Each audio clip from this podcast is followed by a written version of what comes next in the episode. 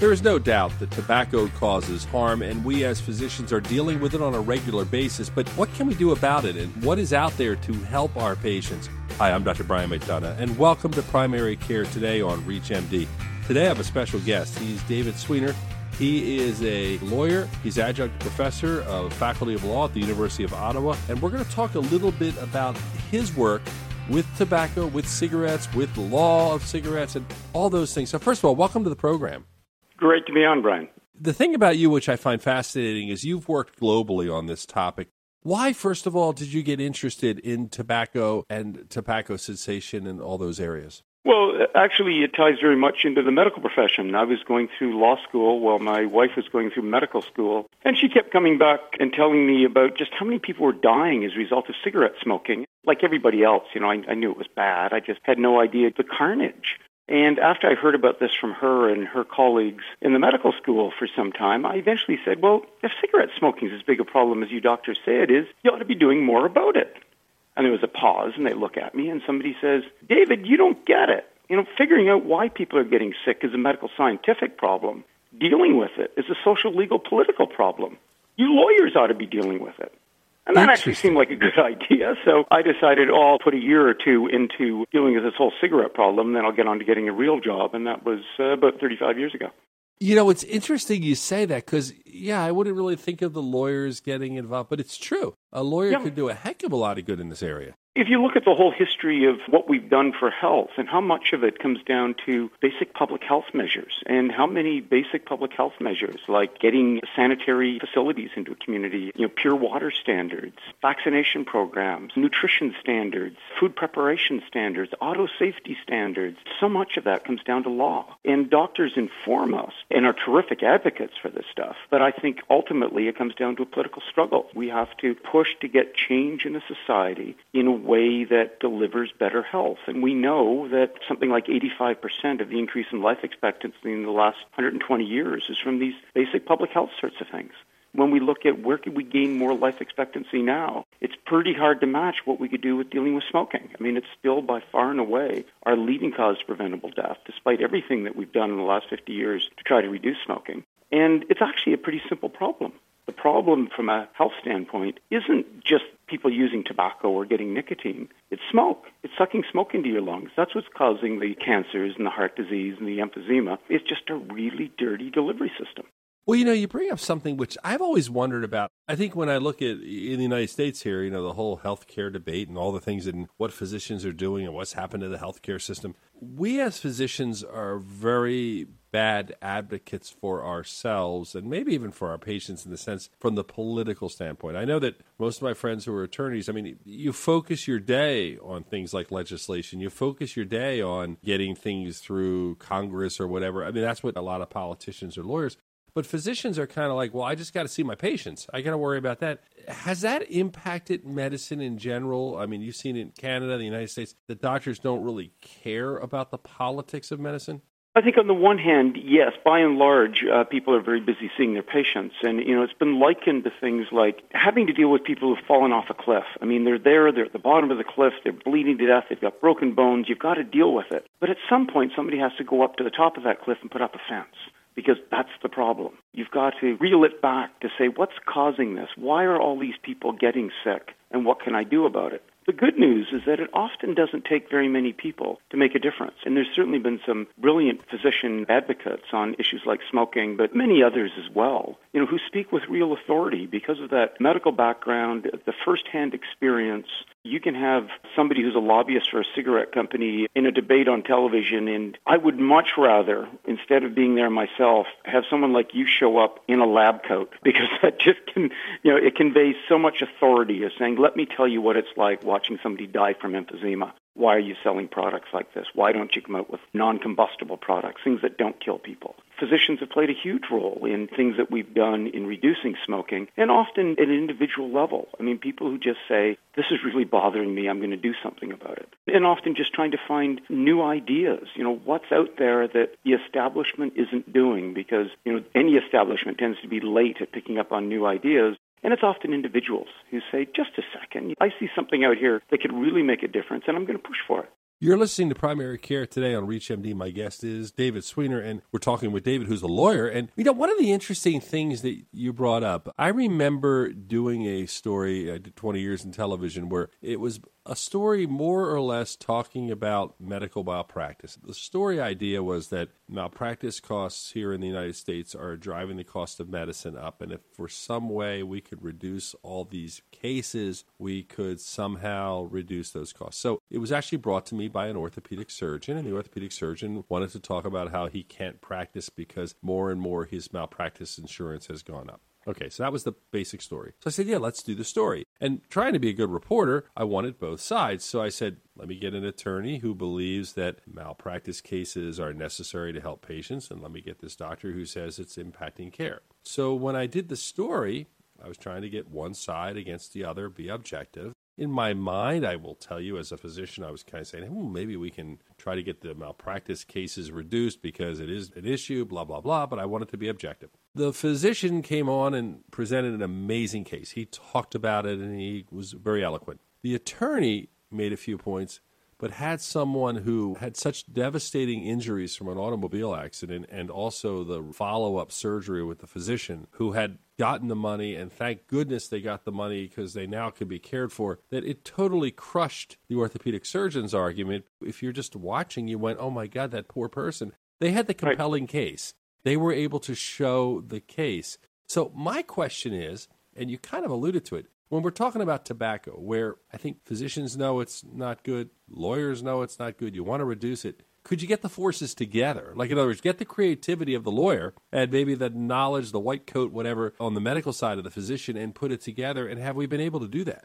We have up to a point, and we've done very, very well when we can do that, often by lawyers talking about here's the sort of changes you can get in the law, and physicians talking about, and here's why you need them, you know, what it's going to do. Let them be the one telling the stories of the devastation. Sometimes it's a matter of, you know, just getting something new. So when we look at, you know, why are people dying from smoking? And it isn't the nicotine, it isn't the tobacco, it's the smoke. Doctors can explain that. I mean, people can say, why are people getting sick? It isn't just that about 40,000 Americans a month are dying from cigarette smoking. They're dying because they're getting their nicotine by sucking smoke into their lungs. So lawyers can look at that and say, well, my gosh, you mean there's evidence that people can get what they want from smoking with massively less risk? And the answer is yes. Well, if that's true, then what sort of laws should we have in place or what sort of litigation should we use? What sort of facilitation should we have to try to move people who wouldn't otherwise be able to quit using nicotine to at least getting it in a way that they're not sucking smoke into their lungs and get rid of the vast majority of the risk? It's a pretty simple solution to our biggest cause of preventable death. And that's just a matter of combining scientific knowledge that, you know, essentially it's the smoke stupid with legal knowledge about how do you change the laws in order to allow that to happen, as opposed to, you know, what we see now with a whole abstinence only approach toward nicotine and tobacco in countries like the United States, even from agencies like the Center for Disease Control. You know, just saying don't use anything. And we know how well abstinence only has worked on you know, sexual health or alcohol or illicit drugs or anything else physicians are really well placed to say we see the research on the genetics, on the neuroscience. There's many people who are going to continue smoking if they can't get their nicotine in another way. Tens of millions of Americans. Half of them are going to die a direct result of the smoking if they don't manage to get off this delivery system. We can change the delivery system. We can change the laws. We can facilitate people moving to smokeless tobacco products they have in Sweden, the sort of moist snuff there is in the United States, the electronic cigarettes, the medicinal nicotine products, the heat not burn products, anything that gets rid of the combustion gets rid of the vast majority of the problem. And that's simply a matter of combining what we know from the science with what we know from law. How could we change this? What about differential taxation? So the deadliest products cost the most. The deadliest products are not advertised. The products that could replace them are. I mean, how quickly could we move people? How great an incentive could we have for the development of ever less deadly and ever less addictive alternatives to cigarettes? How quickly could we get rid of an epidemic? And that's just a matter of combining some pretty simple principles of what we know from the science on nicotine delivery and smoke and what we know about what we could do with law and regulation. David Sweanor is adjunct professor, faculty of law, University of Ottawa. He has spoken throughout the country. He's worked with organizations, the International Union Against Cancer, the World Health Organization, the World Bank, Pan American Health Organization, bringing up some very interesting points. And from a global standpoint, I'm curious, how is the world doing against tobacco? It seems that a lot of the countries, when I at least look at documentaries and things, that other areas of the world are being targeted by the tobacco companies. Sure. Well, there's over a billion, probably between one and a quarter and one and a half billion people in the world who are currently using combustion based delivery to get their nicotine, cigarettes, but also things like bidis in India, Kretek in Indonesia.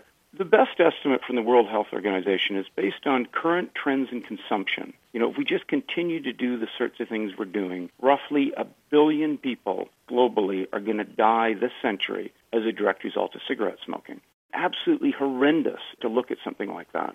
But at the same time, you know, we can see some places that have done incredibly well. So in recent data that came out of Europe looking at the prevalence of smoking in various countries in the European Union, and there's an outlier. You know, Sweden is reporting daily smoking rates of 5%. Nowhere else is any lower than 16%. Much of the world is well over 30%. But Sweden has managed to get smoking rates down to 5%. Some parts of Sweden are much, much lower than that. And they haven't stopped using tobacco. They just don't smoke it. And when they don't smoke it, when they use an oral form of tobacco called snus, it's like moist snuff in the States, and indeed is available in the United States, you avoid virtually all of the risks all the health data from Sweden, which of course has some of the best health data in the world, very hard to show that these snus products are causing any real harm. It's minimal if it's there. Any issues with oral cancer, tumors, those sorts of things? Have we seen no, that? No, there's wide beliefs about that, and the Swedish data just doesn't back it up. And of course, Brian, you can't ever show that something doesn't cause cancer. You just can't see that it does. So if it is, it's causing it at a very low rate. And as you would know so well, you know, that's not something we would say about cigarettes. They are causing enormous levels of cancer. It's the smoke. Right, right. And what you're trying to do is obviously reduce. The ideal thing, of course, would be to use nothing at all. And you try to get that. But if you can't, you try to wean people down. As far yeah. as your work and, and the work you've done around the world, are you meeting any success? How have you been able to reach out to people and try to, with medical groups and others, get to them and talk to them? Sure. I think we have made incredible strides on things like, you know, I was involved in getting uh, smoking off airplanes and getting cigarette taxes used as a health measure and getting package based health warnings. And we've had a lot of breakthroughs on those things, and we've seen them globally. Dealing with issues of risk reduction has been much harder because there's a real strong abstinence only approach to drugs, including nicotine in many countries. And we see even in the United States, you know, major anti-tobacco groups who will lobby to try to prevent people from moving from cigarettes to smokeless tobacco or to electronic cigarettes, even though the evidence would be that they're going to massively reduce their risk. It's really like somebody saying we should ban condoms because they might encourage illicit sex, or get rid of safe needles, for heaven's sakes. Somebody might use drugs if they get a clean needle. We'd see different approaches in different countries. So a place like the UK, which has been wonderfully pragmatic on a lot of issues of public health, and we've seen it in their policies towards alcohol when other places were going for prohibition. We've seen it on illicit drugs, and we're seeing real interest in moving people to non-combustion tobacco products, things like electronic cigarettes. The Royal College of Physicians in the UK, which is probably the most prestigious medical body in the world has been very open in saying, based on everything that we can see, these products are likely to be at least 95% less hazardous than smoking. We should encourage people to move to them. You know, we've seen people rebel against efforts or the laws in the European Union that have actually banned the Swedish snus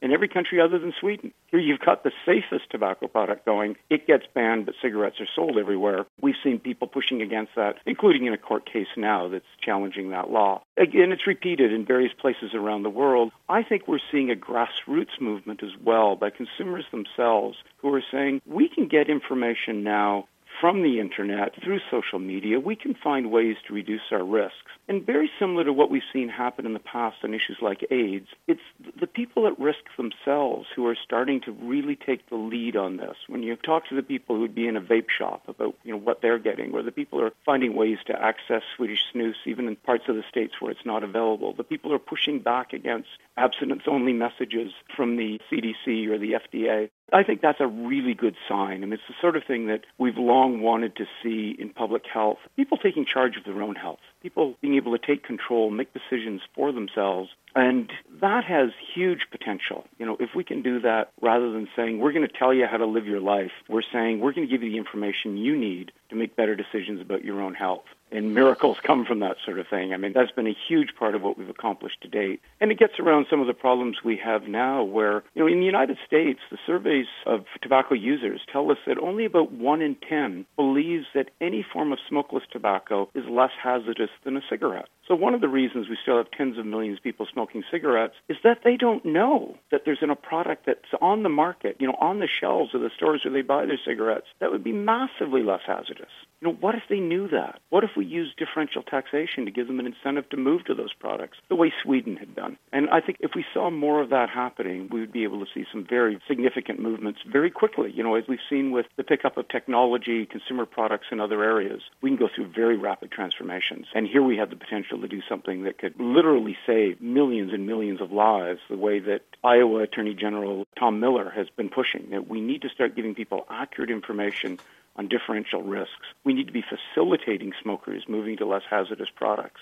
We need to be encouraging the development of ever more less hazardous, less addictive products. We need to get away from the moralistic abstinence only thing. We do that, we get a public health breakthrough. David I thank you for joining us on Primary Care today on ReachMD. It was really a pleasure to have you with us, and I really appreciate you taking your time. Great chatting with you, Brian. And if you missed part of this program, you can download it, reachmd.com slash primary care today. Thank you so much for listening.